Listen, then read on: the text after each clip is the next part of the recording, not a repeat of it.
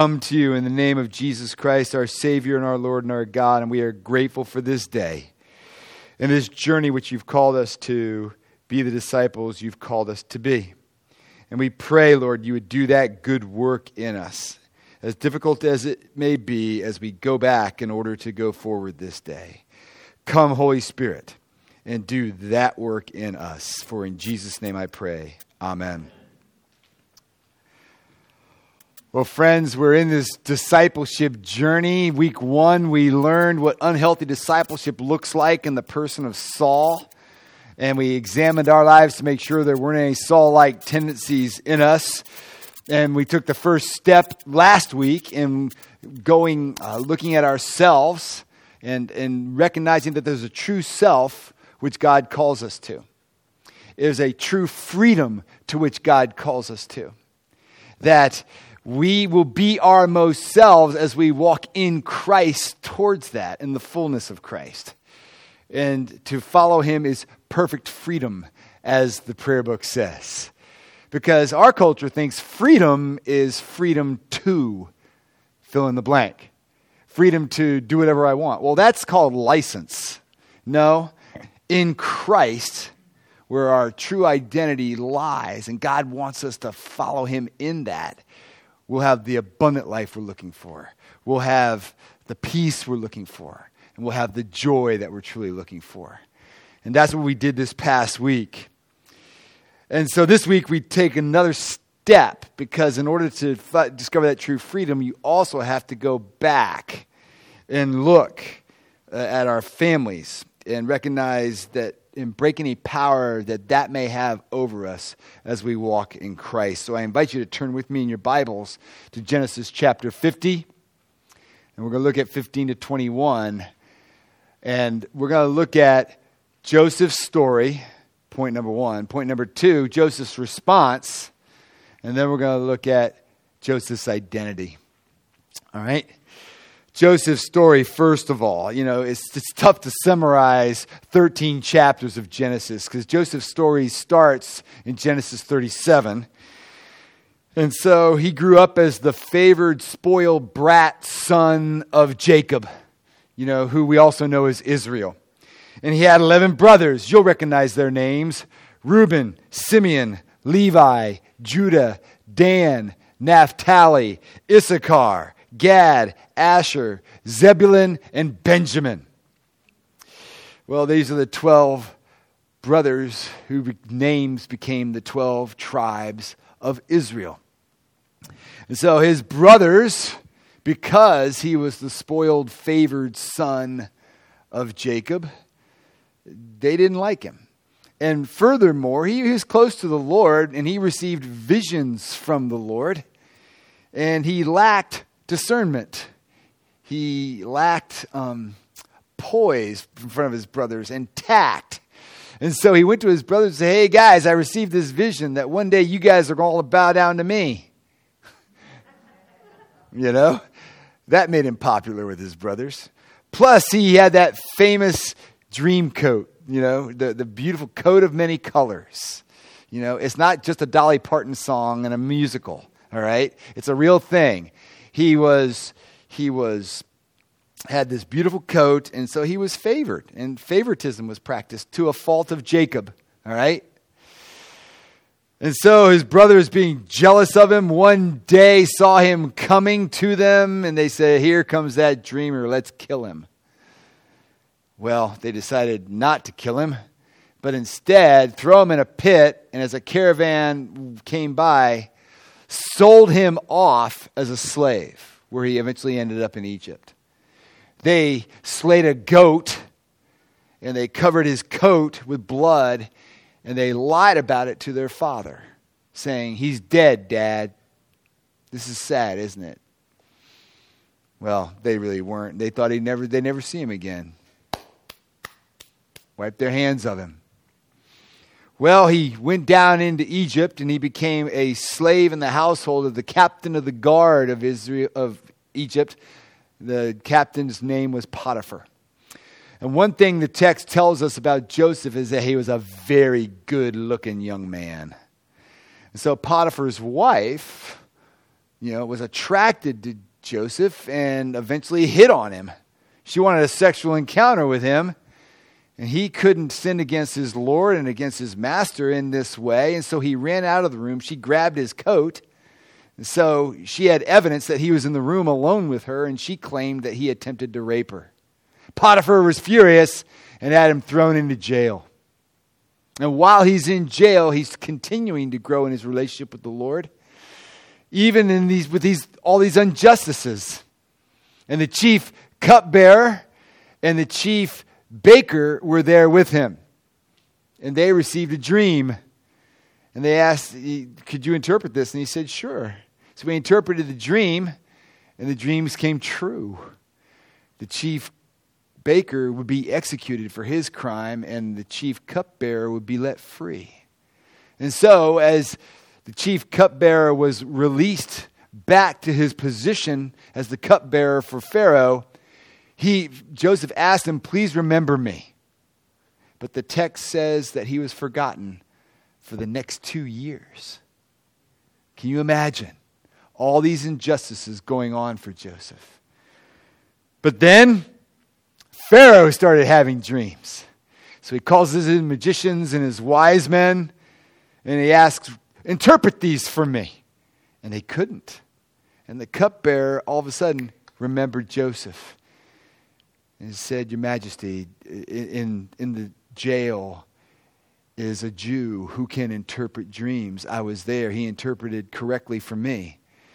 And so Pharaoh calls Joseph into his presence, tells him the dream.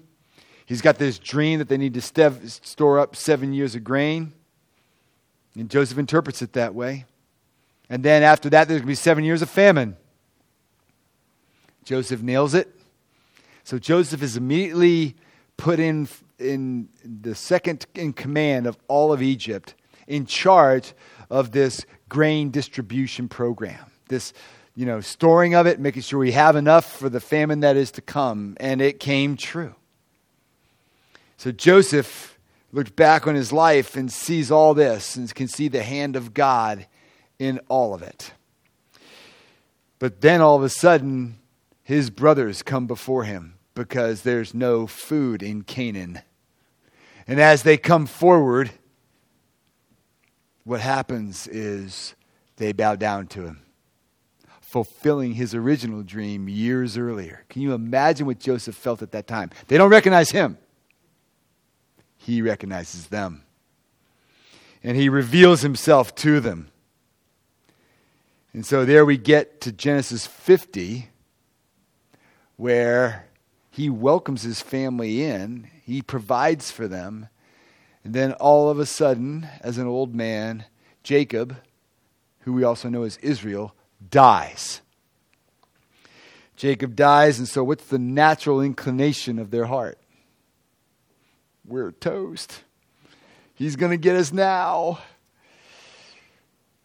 But before we even go to that in Joseph's response, let's look at how he got here. The blessings and sins of our family go back three to four generations and profoundly impact who we are today, my friends. It's a biblical concept.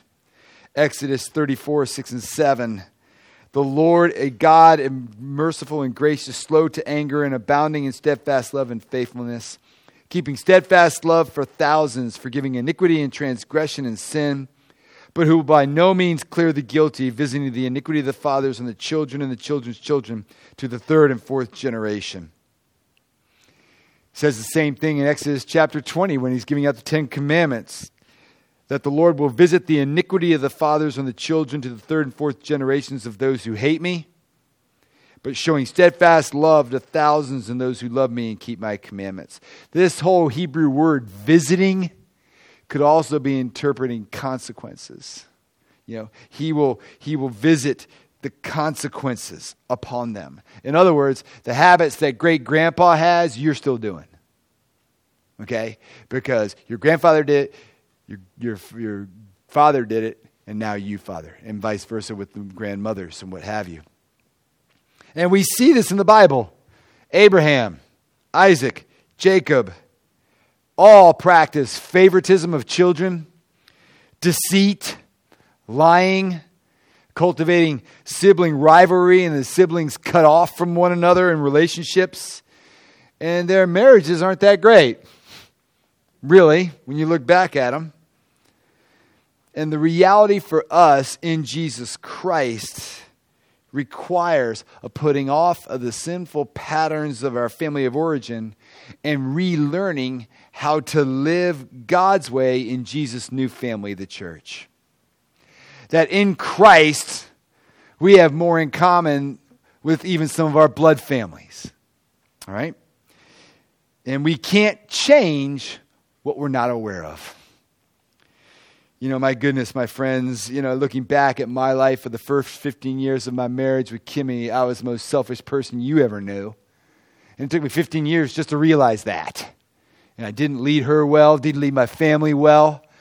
And I'm still a work in progress, quite frankly. And, you know, after 11 years, I left teaching to go, uh, left teaching and coaching to go into ministry. I'm full time ministry. I'm still selfish, still not leading well. And I'm a minister just like Pete Scazzero would admit throughout his book. So I encourage you to recognize and come to those hard realizations. That's not fun for me to admit to you, but it's true, and it's honest, and it's confession. And you can't, you have to learn from your past. Those who can't learn from their past are doomed to repeat it. And so, like, it's a saying at New Life Fellowship Church in New York City where Pete ministered for so many years You've heard me say this. Jesus may be in your heart, but grandpa's in your bones. All right? So let's admit it. All right, so that's Joseph's story. Well, let's look at Joseph's response, verse 19. The first thing Joseph says, do not fear, for I, am I in the place of God? That's a rhetorical question. Obviously, no.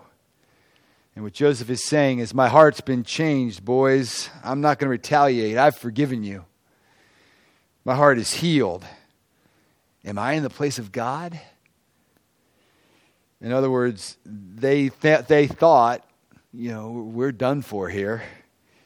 He's got a grudge against us. And he says, No, I don't, because I'm not in God's place. And it's a good thing for us with the people of our past that we're angry with, that we have grudges against. Do you know everything about their background? Do you know all about the pressures that they were under? Do you know exactly how their father and mother treated them? Do you understand their cultural pressures? Um, who has enough knowledge to know what people deserve? Not us. God does. Only God has the right to give people what they deserve. And Joseph is saying, I'm not going to hold a grudge. And holding a grudge can be two ways. First, can be holding a grudge so that you can pay revenge, or you can hold a grudge so that hopes that someone else takes vengeance out on them. I did that quite frequently with our old outfit. Lord, I can't get them, but you can sick them.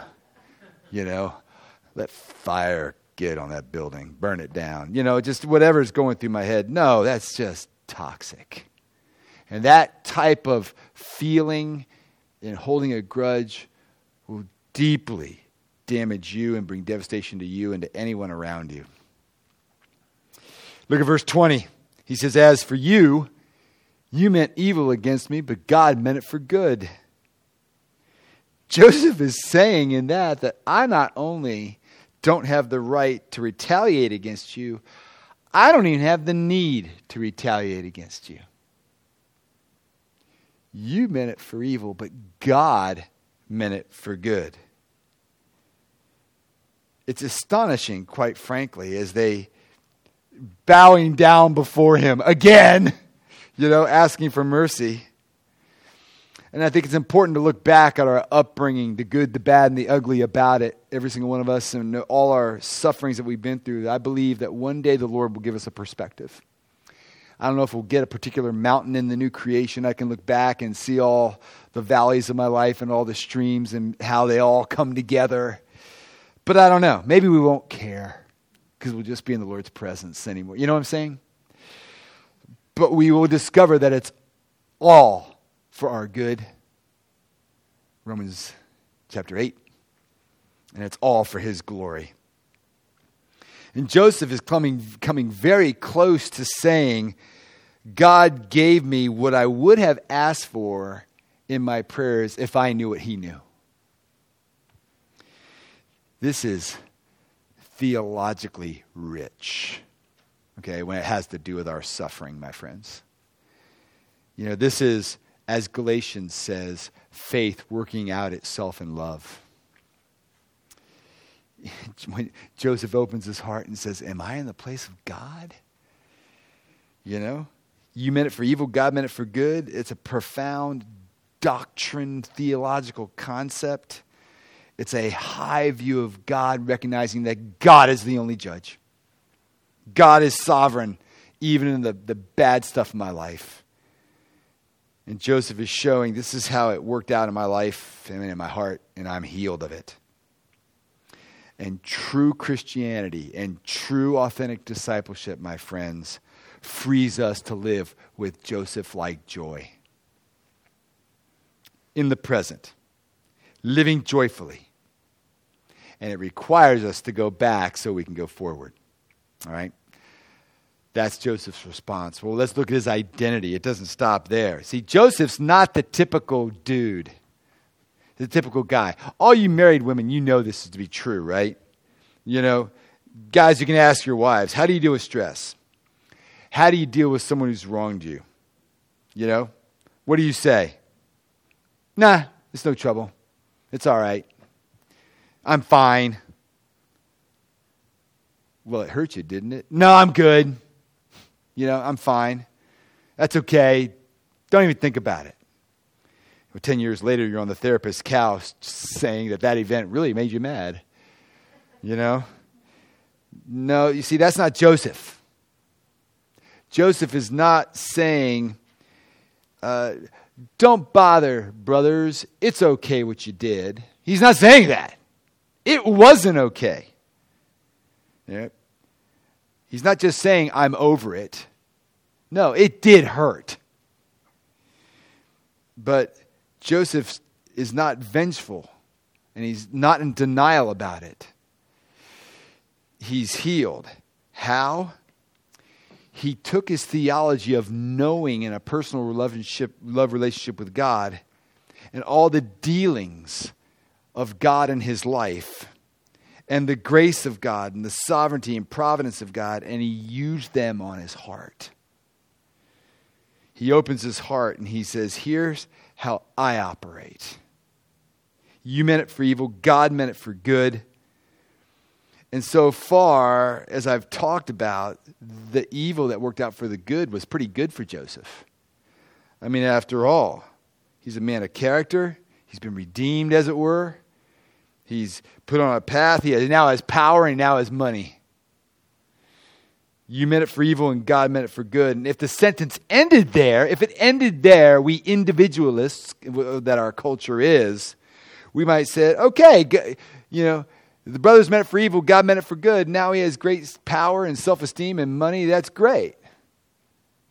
But that's not what he's saying. The good is not on Joseph he says, the second half of verse 20, to bring it about that many people should be kept alive as they are today. The NIV, that many people might be saved. So do not fear. I will provide for you and your little ones. Thus he comforted them and spoke kindly to them. Because we have a tendency in our culture to say, oh, I guess God lets bad things happen to me, make me a better person. Well, on one level, God does use the sufferings in our lives. He does. But, you know, atheist philosopher Friedrich Nietzsche said, What does not kill me makes me stronger. We resonate with that. And bad things will make me better. But that's not how Joseph looked at it. Joseph says, This cup of suffering that was given to me actually has been for the saving of lives of others. It's been my life for theirs. I've been put in a position that I could save people. I could save them from famine. And my brothers, I can save you from your sin against me. All this bad stuff made me so that I can be used of God to save many lives.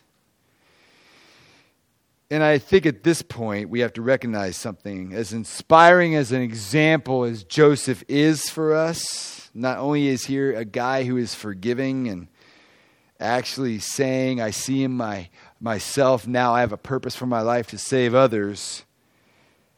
That's great, but I send you out of here if I just ended there and leave him as an example most of you are going to think, with all the stuff that you've been through in your life, you're going to walk out of here and say, I can't do that. I, I can't be as selfless and wise as Joseph is here. Great example as he is. If you go out and try to live just with that, it'll crush you. You know why? He will inspire you, but it'll also crush you. Because Joseph can't give you this, the power to make you like him. But there is somebody who can. And he's the one who Joseph points to. Don't just look at Joseph as an example, look at him as a signpost pointing to the one who can give you the power. Let me, let me rephrase it this way the cup of suffering, what he's saying to his brothers is this cup of suffering that you're giving me, you gave me, brothers, it wasn't your cup. It was God's cup for me so that I suffer so that I can save others. Does that remind you of anybody? Centuries later, our Lord and Savior Jesus Christ came into the world, and first he was rejected by his friends, by his family. He's betrayed, sold for silver coins, just like Joseph was sold for silver coins. And when Jesus Christ was arrested, though he wasn't guilty of anything, he was like Joseph, was thrown into the dungeon under false pretenses, numbered with the transgressions. And most importantly, when Jesus Christ got into the garden, he talked about a cup. And it was a cup of suffering. And from one point of view, it was his enemies who were doing it. And another point of view, it was his friends who were betraying him by being foolish and stupid, denying him and forsaking him. And you could look at that and say it's that's all mixed together in the cup that they're giving him, but that's not how Jesus saw it. Jesus said, called it his Father's cup, because it's through that suffering he would save many. He suffered so. He was raised to the right hand of power, just like Joseph. And once he got to the right hand of power, what did he do? He forgave the people who caused his suffering. He, if you see Jesus Christ as your ultimate Joseph, if you see Jesus, Joseph, not as just an example, but as a signpost to Christ, and you recognize that He's your Savior and all that He's done for you, even though He came to earth and He died because of our sin, He doesn't blame us. He saw it as a cup that the Father had given Him. And He was happy to do it. Just like Joseph here in chapter 50 is happy to do it. He spoke kindly to them. He called their children, Your little ones, bring them, bring them. That's Jesus. And if you believe that and you see him doing that, you're moved by that. If you trust him, it will make you a forgiving person. Actually, you have more resources than Joseph had to be a forgiving person when we look at the grace of Jesus Christ, and that makes it hard for us to hold grudges. It makes it hard for us to feel superior. And also, when you realize how loved you are, it really does make you a forgiving person. They took your money, okay, it's just money. because my identity isn't there. My true wealth is with Jesus. It's not the main thing anymore. They take your reputation. Well, when you realize your identity is in Jesus Christ, and he, that's the only person you really care about what he thinks of you, what can he rob you of?